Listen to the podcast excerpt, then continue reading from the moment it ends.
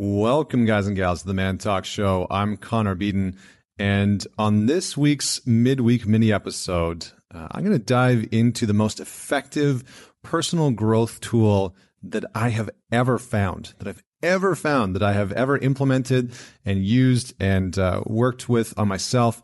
It's truly, truly an incredible tool and uh, something that I try and implement every day. Uh, but first, I'm going to start with a quote from a gentleman named Wilhelm Reich uh, from a from from a, a, book and a show called "Listen, Little Man." so uh, the the quote goes is like this: "You differ from a great man in only one respect. The great man was once a very little man." But he developed one important quality. He recognized the smallness and narrowness of his thoughts and actions under the pressure of some task that meant a great deal to him, he learned to see how his smallness, his petiteness, endangered his happiness. In other words, a great man knows when and in what way he is a little man. A little man does not know he is little and is afraid to know. He hides his petiteness and narrowness behind illusions of strength and greatness, someone else's strength and greatness. He's proud of his great generals, but not of himself. He admires an idea he has not had, not one he has had. The less he understands something, the more firmly he believes in it. And the better he understands an idea, the less he believes in it. So this quote uh, really symbolized for me the, the concept of this uh, this tool that I would like to put forward to you.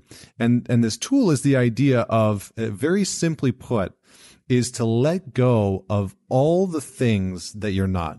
To let go of all the things that you're not. You see, over the course of our lives, we actually uh, take on our identity, our ego, our self, whatever you want to call it, whatever label you want to put on it, it acquires and sort of amasses a whole bunch of pieces and perspectives and beliefs and values and virtues that might not actually align with you, especially the beliefs. Many of us actually have been handed down beliefs by our mom or our dad or our brothers and sisters or the people that we've worked with at a very young age or, or throughout our life, through our, through our life experiences, things that people have said to us, the way in which people believe us to be, the way that people see us. And while those things might not be us, we actually end up taking them on in some capacity.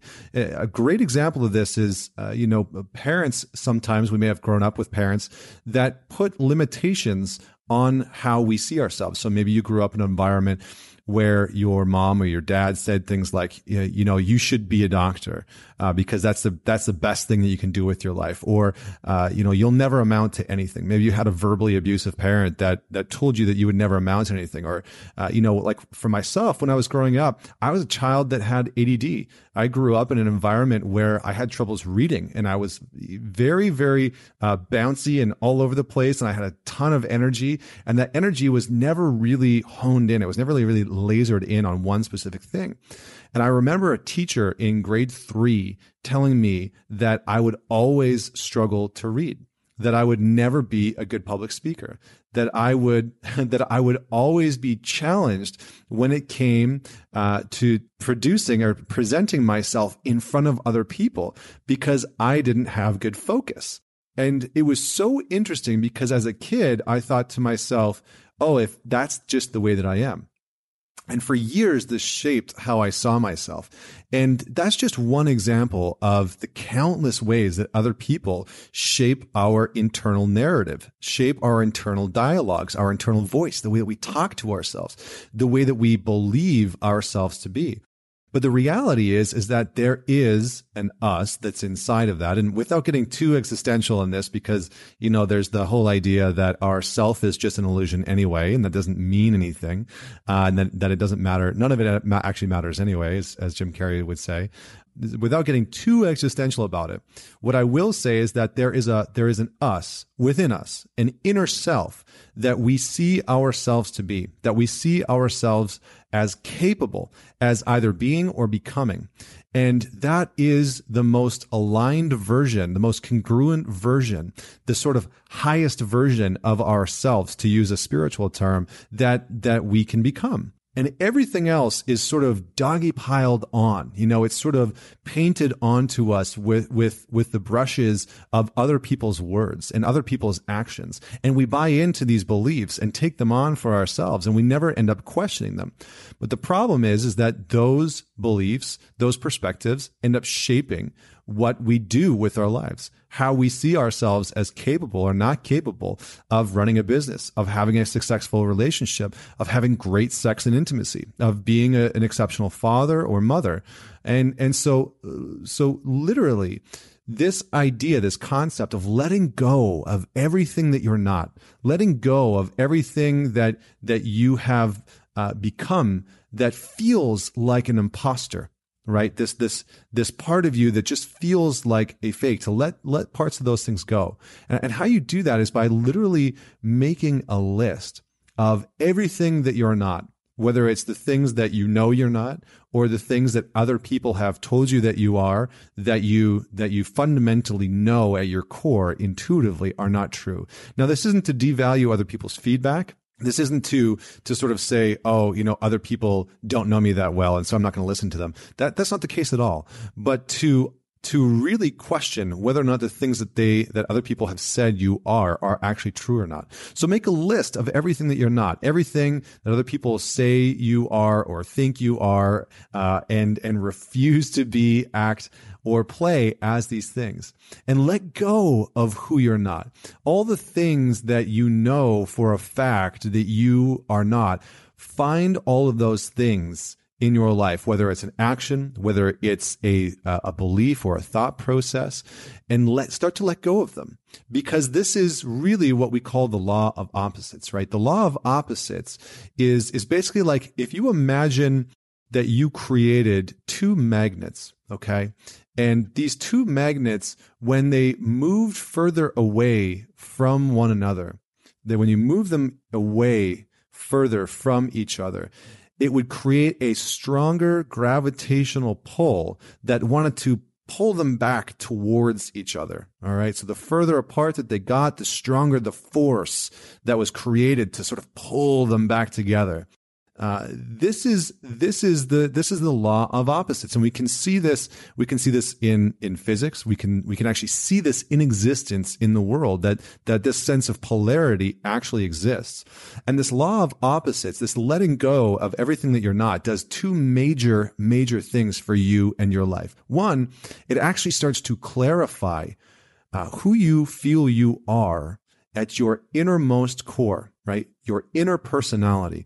Because for some people, for many, many people, they are lost in the chaos of, of who they think they are and they, they lose clarity on not knowing what they like or what they feel or what they should feel or what they want to feel or or who they want to become or the type of job that they want to do or the purpose or who they want to spend their life with and they get lost because they are inundated with the perspectives and the beliefs of other people and so their identity becomes this amalgamation, this sort of collage of other people's beliefs of who they are. And oftentimes those beliefs of who we are aren't even who we see ourselves to be, who we know ourselves to be at our at our highest version, at our at our best version, at our, at our sort of innermost core of who we are. And secondly, what it does is that it helps set boundaries in your life. So, for example, if somebody sees you uh, as someone who is not capable of doing a certain job or isn't meant to do a certain job, but intuitively within your gut and your heart and your mind, you actually know that you are meant to follow that path, then it helps you set boundaries uh, with these people to actually say, no, you know what? I actually feel like that is the path that I want to take. I actually feel like this is what I'm supposed to do with my life, or that is the decision that I am supposed to make. And it's not to say that we attach ourselves so concretely to the idea of, oh, that's just the way that I am, right? I think that that's the counterweight to letting go of everything that you're not. The counterweight to it is that as you let go of everything that you're not, also notice the tendency to cling to everything that you think that you are right? To cling to everything that you think that you are. And in this process of letting go of everything that you're not, you can see that who you are who you are at your core is not something that is stagnant or stationary. It's actually something that evolves with time. And so you get to practice this each and every single day in order to really fully experience and embrace it.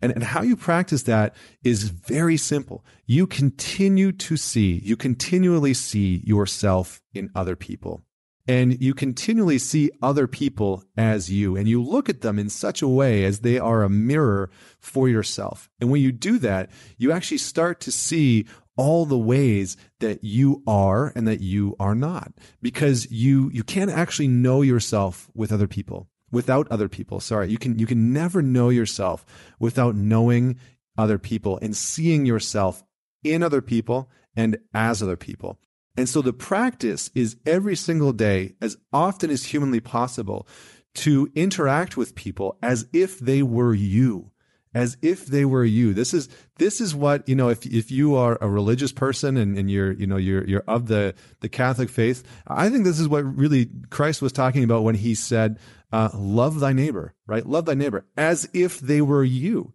Right, uh, treat others as you would like to be treated. This really is the essence, is that you literally see other people as an extension of you, as a limb of you. And, and then you start to see how similar you are to other people, but you also start to see how, how different uh, sometimes you act or respond. And it helps to clarify your values and your beliefs and what you want for your family and what you want for your career and your purpose. And it, and it starts to create a path forward when we're lost. It starts to create a path forward when we don't have clarity, when we don't have direction. And that's why this is such a powerful, powerful tool because we really get to say to ourselves, who am I really? And that's one of the most uh, basic, fundamental questions that most human beings are trying to answer.